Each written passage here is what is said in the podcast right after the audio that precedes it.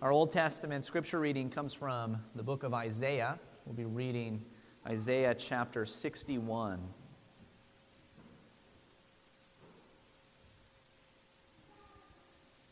Hear then the word of the Lord. The Spirit of the Lord God is upon me, because the Lord has anointed me to bring good news to the poor. He has sent me to bind up the brokenhearted, to proclaim liberty to the captives, and the opening of the prison to those who are bound, to proclaim the year of the Lord's jubilee, and the day of the vengeance of our God to comfort all who mourn, to grant to those who mourn in Zion, to give them a beautiful headdress instead of ashes, the oil of gladness instead of mourning, the garment of praise instead of a faint spirit, that they may be called oaks of righteousness, the planting of the Lord, that he may be glorified.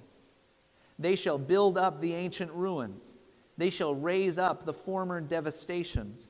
They shall repair the ruined city the devastations of many generations. Strangers shall stand and tend your flocks. Foreigners shall be your plowmen and vine dressers. But you shall be called the priests of the Lord. They shall speak of you as the ministers of our God. You shall eat the wealth of the nations, and in their glory you shall boast. Instead of your shame, there shall be a double portion. Instead of dishonor, they shall rejoice in their lot. Therefore, in their land they shall possess a double portion. They shall have everlasting joy. For I, the Lord, love justice. I hate robbery and wrong. I will faithfully give them their recompense, and I will make an everlasting covenant with them. Their offspring shall be known among the nations, and their descendants in the midst of the peoples. All who see them shall acknowledge them that they are an offspring that they are an offspring the Lord has blessed. I will greatly rejoice in the Lord. My soul shall exult in my God, for he has clothed me with the garments of salvation. He has covered me with the robe of righteousness. As a bridegroom decks himself like a priest with a beautiful headdress, and as a bride adorns herself with her jewels.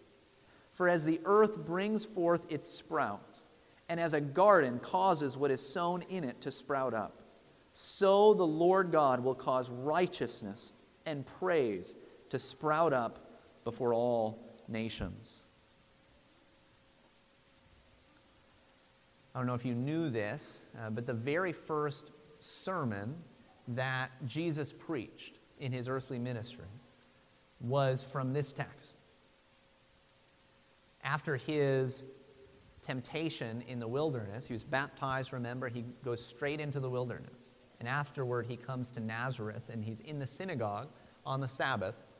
And he stands and he reads this text. He reads, The Spirit of the Lord is upon me because he has anointed me. And when he finished, he sat down and he told those listening, Today, this has been fulfilled in your hearing.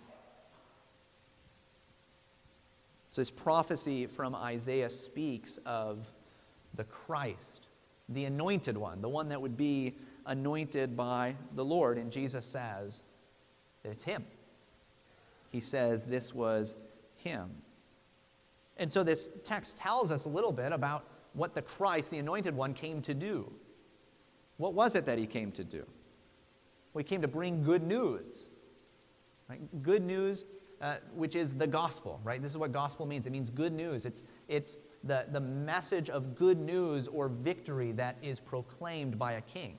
Kings would send out their gospelers, their, their, their people that would go and bring this good news to those who are in farther off lands in order to tell them of the good news of the king. He came to proclaim victory for those who were in bondage, freedom for those who were in prison, to proclaim the year of Jubilee. That's the year of the Lord's favor in some translations, right? A year when all debts would be forgiven, right? The true year of Jubilee had come in him. He came in order to bring everlasting joy, it says, an unending joy. And all of this he has done. This is all something that Jesus has done. And there's so much more, right? There's so much more that is spoken of here. It's almost as if you get the, the image that the world was like a complete wasteland, right, where nothing grew. Or you could imagine just a, an area that had been blacktopped over, right, and there's, not, there's no life, right? It's all dead. But then, what do we have in verse 11? It's the promise of the Lord. He says, For as the earth brings forth its sprouts, and as a garden causes what is sown in it to sprout up, so the Lord God will cause righteousness and praise to sprout up before all the nations. So, Jesus Christ, in founding his kingdom in the world, the church of the living God, he has made righteousness and praise to sprout up. Right? He was, he was the seed, the first fruits the beginning. And now it is sprouting up. If you've ever gardened before, and I know many of you have, think about maybe the first time you planted something and then it begins to sprout up. And it's like magic, right? It's so exciting. It's, it's almost like, how does this even work? Right? Why, why does this happen? I don't know. But it's, it's almost magical. Or think about every year, especially here in Wisconsin, when spring starts to hit, and all of a sudden you go from what we have right now, which is beautiful in its own right, but then all of a sudden it's just green everywhere, right? Everywhere. There's green springing up, there's life coming back. That's, that's what this is talking about. This is what has happened in the coming of Christ. Right? It's, it's astounding. It's glorious right? And how much more glorious is what, what Christ has done in bringing about this righteousness and praise to grow up in the world, far more than the glorious beauty of spring. When this sprout is tended by a master gardener, you expect it to keep growing. And so here we are in La Crosse, Wisconsin, far away from where this first began, and we're praising God. We're living in the righteousness that He has both given us and taught us. This is all because of the coming of Jesus Christ. And all of it He spoke about in His very first sermon. All of it He said, This is what I'm here to do, this is what I'm all about. The Anointed One brought this all about. So, for those who are poor today, for those of you who feel in bondage, for those of you who feel burdened down by the weight of guilt, the weight of shame, for those of you who mourn and desire to be comforted, for those of you who are weary of the world. Jesus Christ came for you. Jesus Christ came in order that you might find true peace, true joy all the peace and joy that you may desire. This is what he has come for. This is what he has proclaimed. Our New Testament scripture reading comes from the Gospel of Matthew. We'll be reading from chapter 16 and be reading verse 13 to 20. So, Matthew 16. I'll give you a moment to turn there if you want to follow along.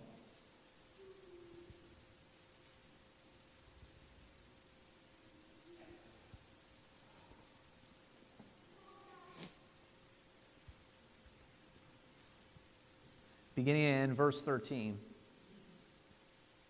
Now, when Jesus came into the district of Caesarea Philippi, he asked his disciples, Who do people say that the Son of Man is?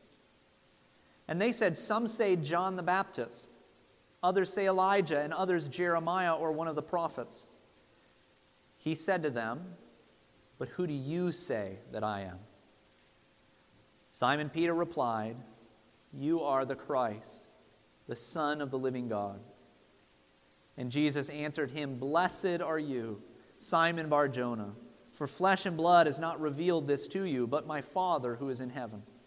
And I tell you, you are Peter, and on this rock I will build my church, and the gates of hell shall not prevail against it.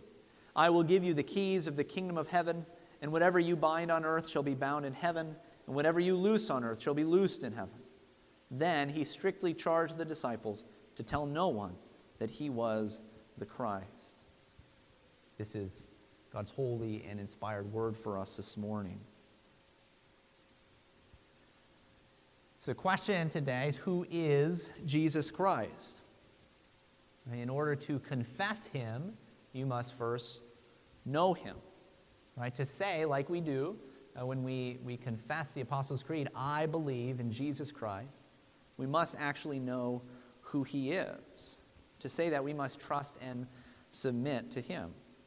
And so that's a question we're dealing with from this text. In the scripture we just read, Jesus asked this very question to the apostles. And admittedly, this passage is known for being one of the more difficult to understand and interpret. And this you know, passage is, is known to create a lot of different interpretations. Uh, and so there's a lot of debate. But we're not going to cover that portion of the text today. Not because we're trying to shy away from it by any means, but uh, because we're focusing in specifically on the confession that Peter makes when Jesus asks him this question. And just as he asked them the question, so that the scripture would present us with the same question. You are being presented with that same question Who do you say that I am? Who do you say that Jesus Christ is? This is the foundational question. Right? Everything else flows from this. Everything you think and know about God, about life, about how to live, all of it comes down to how you answer this question. Right? You might not even realize it all the time, but this is the most consequential question of all. So, who do you say that he is? We're going to work to answer that from this text.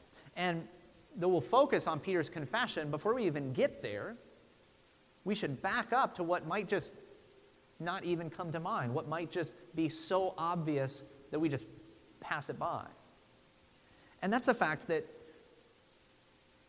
Jesus' name is already given. Right? We already have the name of this one who is speaking. Who am I? He says.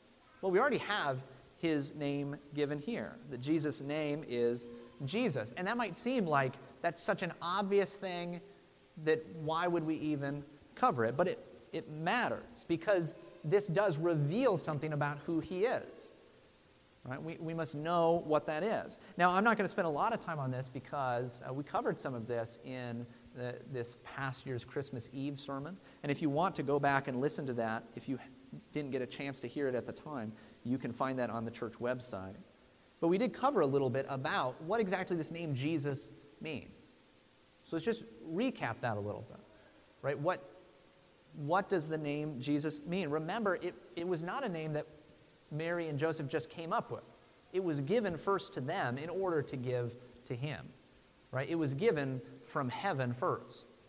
And Jesus was actually a, a fairly common name. It was not a particularly special name. It's not as though no one else had this name, that it was newly minted for him. But it was particular for him. Why? Do you remember what the angel Gabriel said when he said that this must be his name? That you will call his name Jesus? It's because he will save his people from their sins. Jesus means Savior. This is why he's given the name.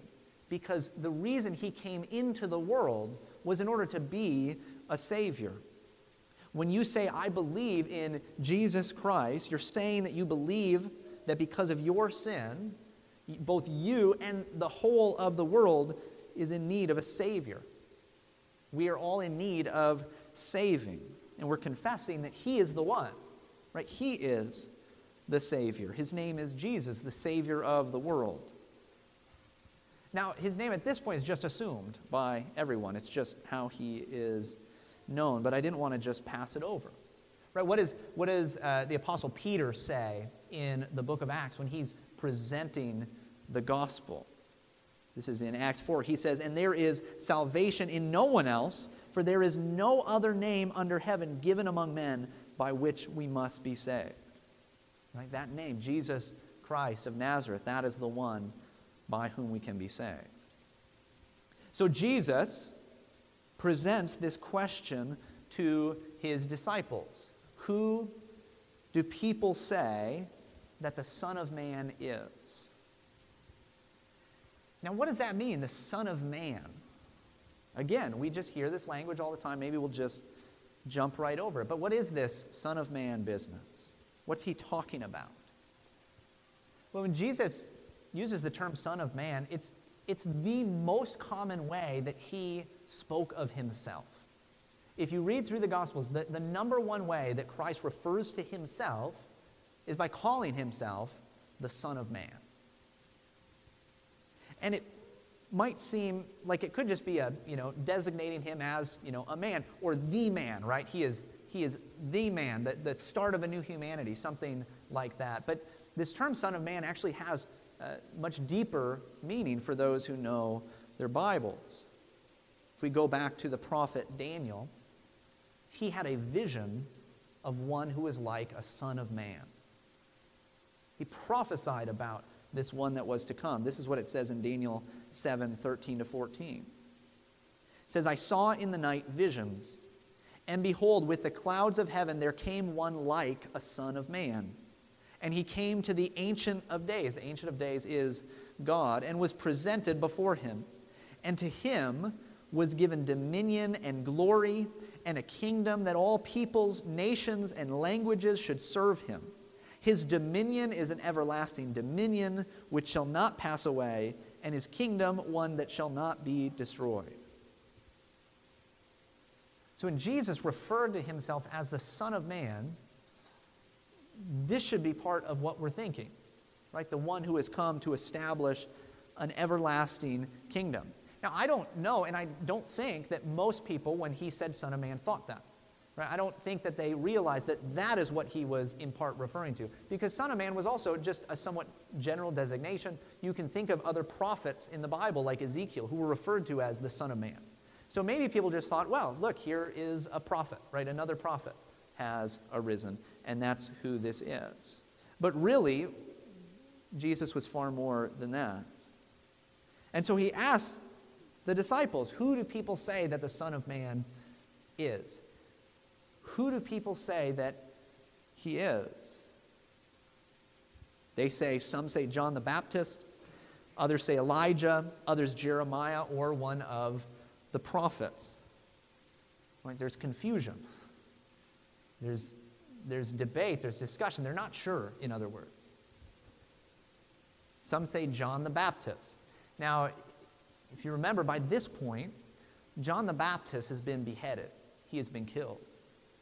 But because of the kind of ministry that he had as a prophet of God, there were some that when they heard Jesus, they thought maybe this is John the Baptist raised from the dead.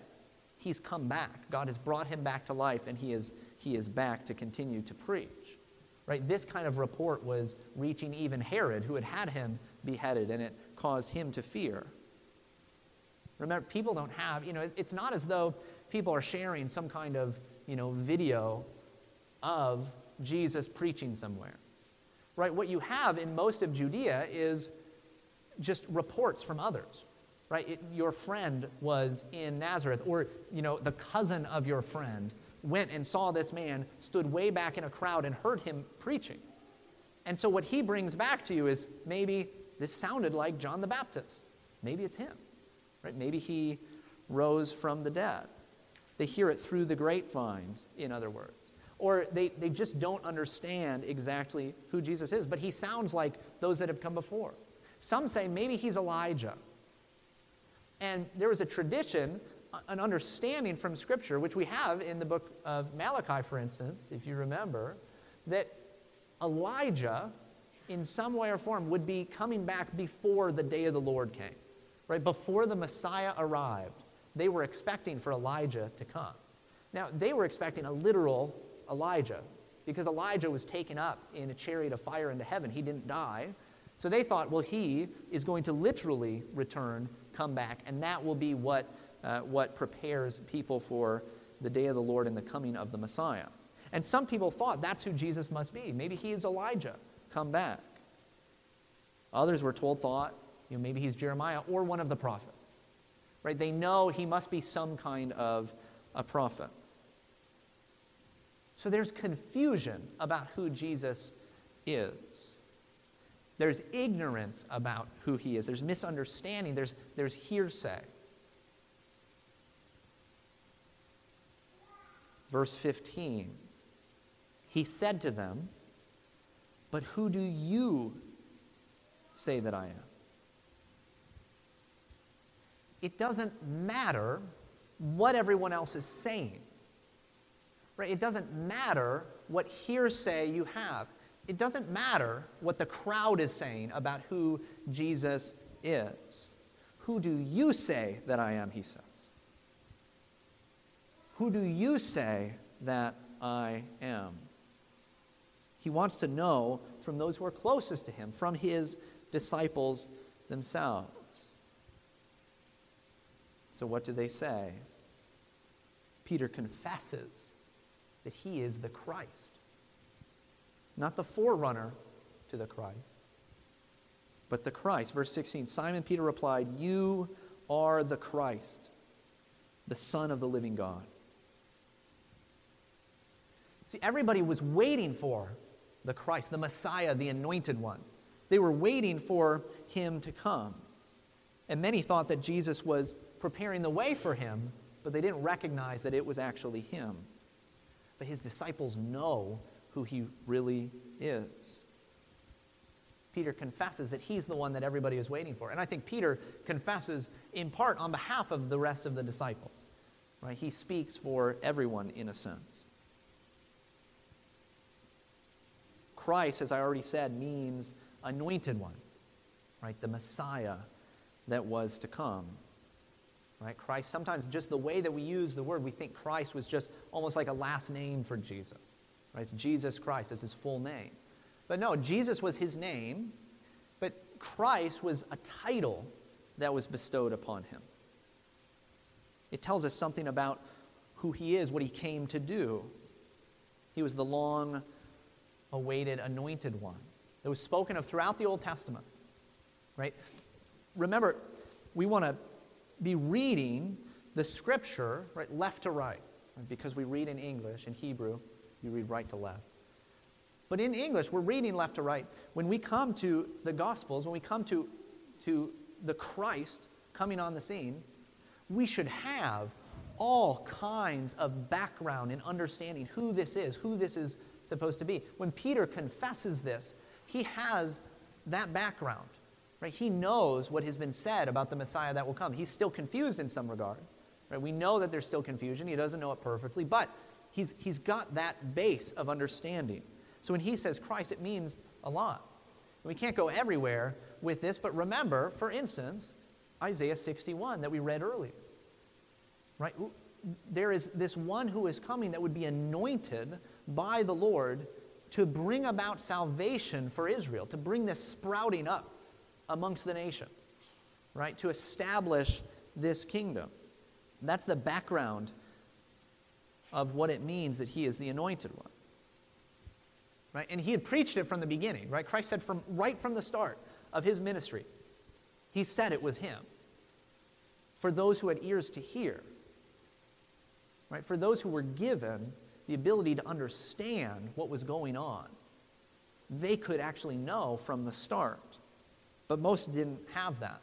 Most, it was actually concealed from. You see that at the end of this text, right? He tells his disciples not to tell everybody that he is the Christ because of what it would have caused, right? The kinds of uproar. Remember, most people thought the Christ, the Messiah, was going to come and he would lead some kind of physical army against the Romans, right? And reestablish the physical Jerusalem. Right? There were people that were uh, just waiting around for somebody to rise up so that they could revolt and kill as many Romans as they could.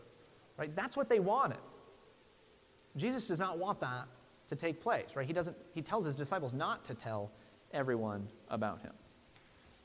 A lot of what Jesus preached and the way he spoke was actually made to conceal things so that only those who really had ears to hear could understand. This is sometimes uh, confused when people think about the parables, for instance.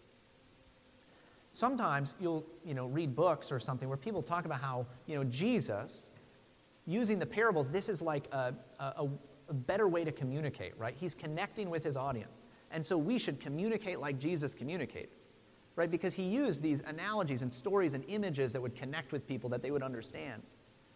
But when Jesus used the parables, he said, I'm doing this so that they don't understand. I don't want them to understand. I only want those who have been given ears to hear to understand. And he gives his disciples the ability to actually understand what he's talking about. He explains it to them because these things are given for them, but not just for everyone. So he is somewhat concealed, but for those who have ears to hear, like his disciples, it could be known. And so they, being close to him, they see him, they, they know this is the Christ. And this wasn't just revealed to them by their own deductive logic. No, verse 17, and Jesus answered, Blessed are you, Simon Barjona, for flesh and blood has not revealed this to you, but my Father who is in heaven. Right? The Father had to reveal this to them because Jesus is not simply a man. Right? The, he is the Son of the living God. And we're not going to spend a lot of time on that topic today because We'll have a whole sermon next week on that topic. But because he is the eternally begotten Son of God, because he is God in the flesh, because God is spirit, he had to be revealed by spiritual means. But let's focus then on this title of Christ, because it's central to knowing who Jesus is and what he's come to do. Right? Now, just because Christ means anointed one, that doesn't necessarily help us, right? We don't use that language a lot. Maybe that doesn't right away explain to you what that means, right? That's just adding another word that needs to be defined. But think about it like this. Again, go back. Go back into the Old Testament. Think through what you know of the Old Testament and where you find people being anointed. Okay, kids, I want all the kids to be listening. I know, look up from your coloring and drawing.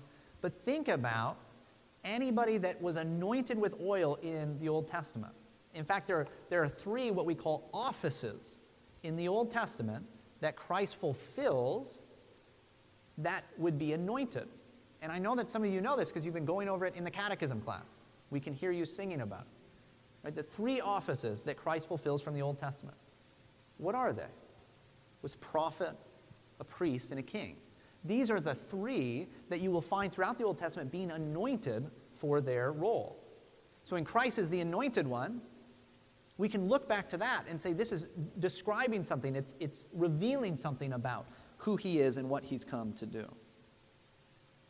To confess Jesus as Christ means that he is the prophet, right? Not just any prophet, he is the prophet in this way, some people were like they were on the right trail, right? They thought he must be a kind of prophet. They were right about that, but he is the prophet. And what do prophets do? They reveal the will of God to his people. They speak on behalf of God. Jesus is the prophet because he came in order to make known the will of God for their salvation. Hebrews 1 says this Long ago, at many times and in many ways, God spoke to our fathers by the prophets, but in these last days, He has spoken to us by His Son. Right? So, so Christ is, is the ultimate prophet, having been anointed to proclaim to the world the good news of salvation for all who believe. In many ways, Moses is held up in the Old Testament as the, the kind of ultimate prophet. And yet, one who is greater than Moses is here. Moses himself predicted in Deuteronomy 18, he prophesied that there would be a prophet that would rise up from among Israel. And he was speaking of Jesus. So when we call Jesus the Christ, in part we're saying that he is the, the greater, the truest of prophets. Priests were also anointed to be priests, right? They were set apart by anointing. And Jesus is the great high priest. Not just any high priest, he is the great high priest. Let me read some words from Hebrews chapter 5. It says this For every high priest chosen from among men is appointed to act on behalf of men in relation to God, to offer gifts and sacrifices for sins. He can deal gently with the ignorant and wayward, since he himself is beset with weakness. Because of this, he is obligated to offer sacrifice for his own sins, just as he does for those of the people. And no one takes this honor for himself, but only when called by God, just as Aaron was. So also, Christ did not exalt himself to be made a high priest, but was appointed. Right? He, was, he was anointed, he was set aside for this task by him who said, You are my son, today I have begotten you. As he also says in another place, You are a priest forever, after the order of Melchizedek. In the days of his flesh, Jesus offered up prayers and supplications with loud cries and tears to him who was able to save him from death. And he was heard because of his reverence. Although he was a son, he learned obedience through what he suffered. And being made perfect, he became the source of eternal salvation to all who obey him, being designated by God a high priest after the order of Melchizedek. So Jesus is the great high priest. And just as a high priest would enter into the Holy of Holies, the presence of God in the tabernacle or the temple, so Jesus Christ has now ascended on high, entered into the presence of God where he intercedes for us.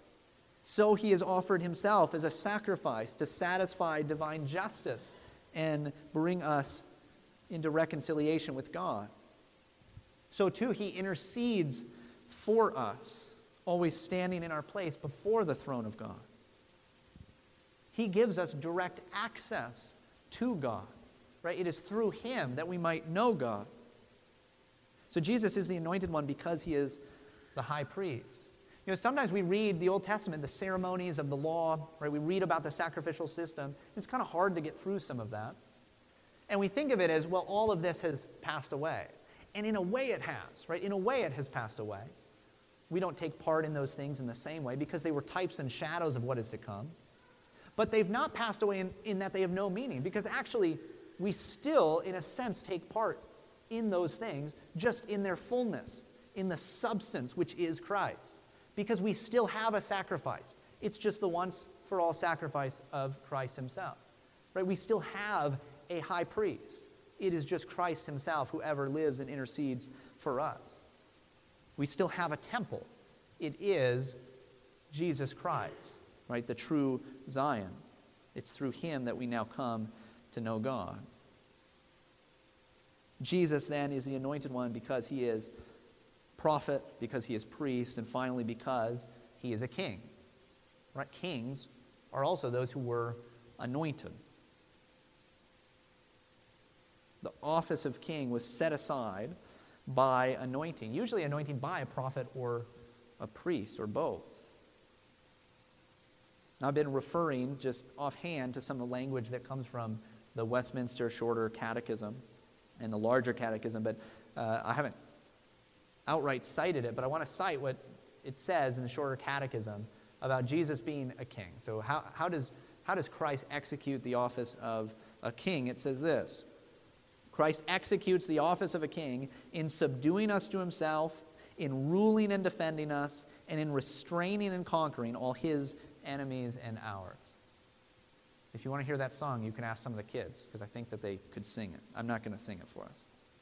But he is, he is king because he, he does those things. Christ is king. As a king, he has subdued you to his will. Right? He has made you one of his, one who is subject to him and his rule. But what's glorious about this is that would, that would be good, right? We, you know, we're good Western people. We live in a democratic society. So the idea of, you know, being the subject of a king just automatically, I think, has negative connotations to us. But no, this is good, right? We have a good king. It would be good to be subject to him, right? That's true for you. But what's even more glorious is the fact that not only are you his subjects, you're also co heirs of the Son. And so you are co rulers with him in his kingdom. He, he has seated you with Christ in the heavenly places on the throne. Right? You, you get to co rule, be a part of his kingdom. He rules over you, giving you his laws to direct your life. He defends you by his word and spirit. He protects you from the work of sin, from the temptation of the world, from the raging of the devil. And he restrains and he conquers all of his enemies and our enemies. Right? Because we're his subjects, we have the same enemies that he does. And he restrains and conquers all of them, both internal and external. Right? This is what sanctification is in our lives as we, as we become more like Christ. Right? As we learn more and more what it is to put to death our sin nature. Right? That is the work of God crushing the enemies that we have in our own flesh, crushing the old man. All of the enemies of the church corporately, right? All of those who rise up against Christ and his kingdom, whether they be nations, whether they be individuals, whether they be governments, all of them will be put down. Because, as the psalmist says, Behold, I make your enemies a footstool. So Jesus is the anointed one because he is a prophet. He, he has revealed to you the will of God for your salvation. Right? Because he is a priest, because he intercedes for you, because he, is, he has been the final sacrifice for your sins, because it's by him that you come to know the living and true God. And he is a king because he rules over you, defends you, protects you, and conquers your enemies. Congregation of Christ, this is who the Holy Scripture reveals Christ to be. This is who Jesus Christ is. He is the Savior of you, his people. He is the anointed one, prophet, priest, and king. And so the question is still posed, though. We've described what the text says, but the question to you is who do you say that I am? Who do you say that he is? Will you simply define him as you want to, making him into your image, following your will and desires? Right? Will he be to you just a, you know, a kind, gentle man that lived a good life and we can kind of follow it?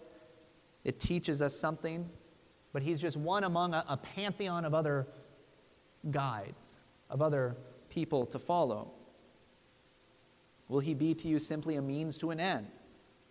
right? Someone that, that makes your life easier, makes you feel better, someone that gives you respectability, someone that will provide what you really want, right? You use him to get what you truly desire. Or will he be who he truly is? Will you submit yourself to who he has revealed himself to be? Right? Will he be to you Savior, the anointed one spoken of by the prophets, the fulfillment of the law, your king. Brothers and sisters, when we confess, when we say, I believe in Jesus Christ, that is what we must mean. Right? We must mean what the Word of God proclaims. And I hope that is true of you. Let's pray.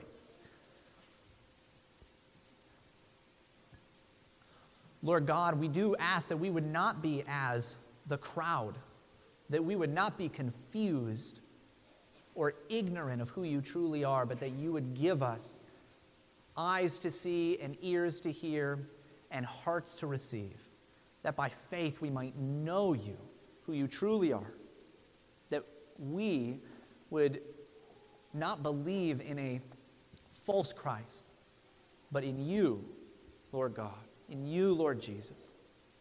Help us, we pray, by your Spirit. Amen.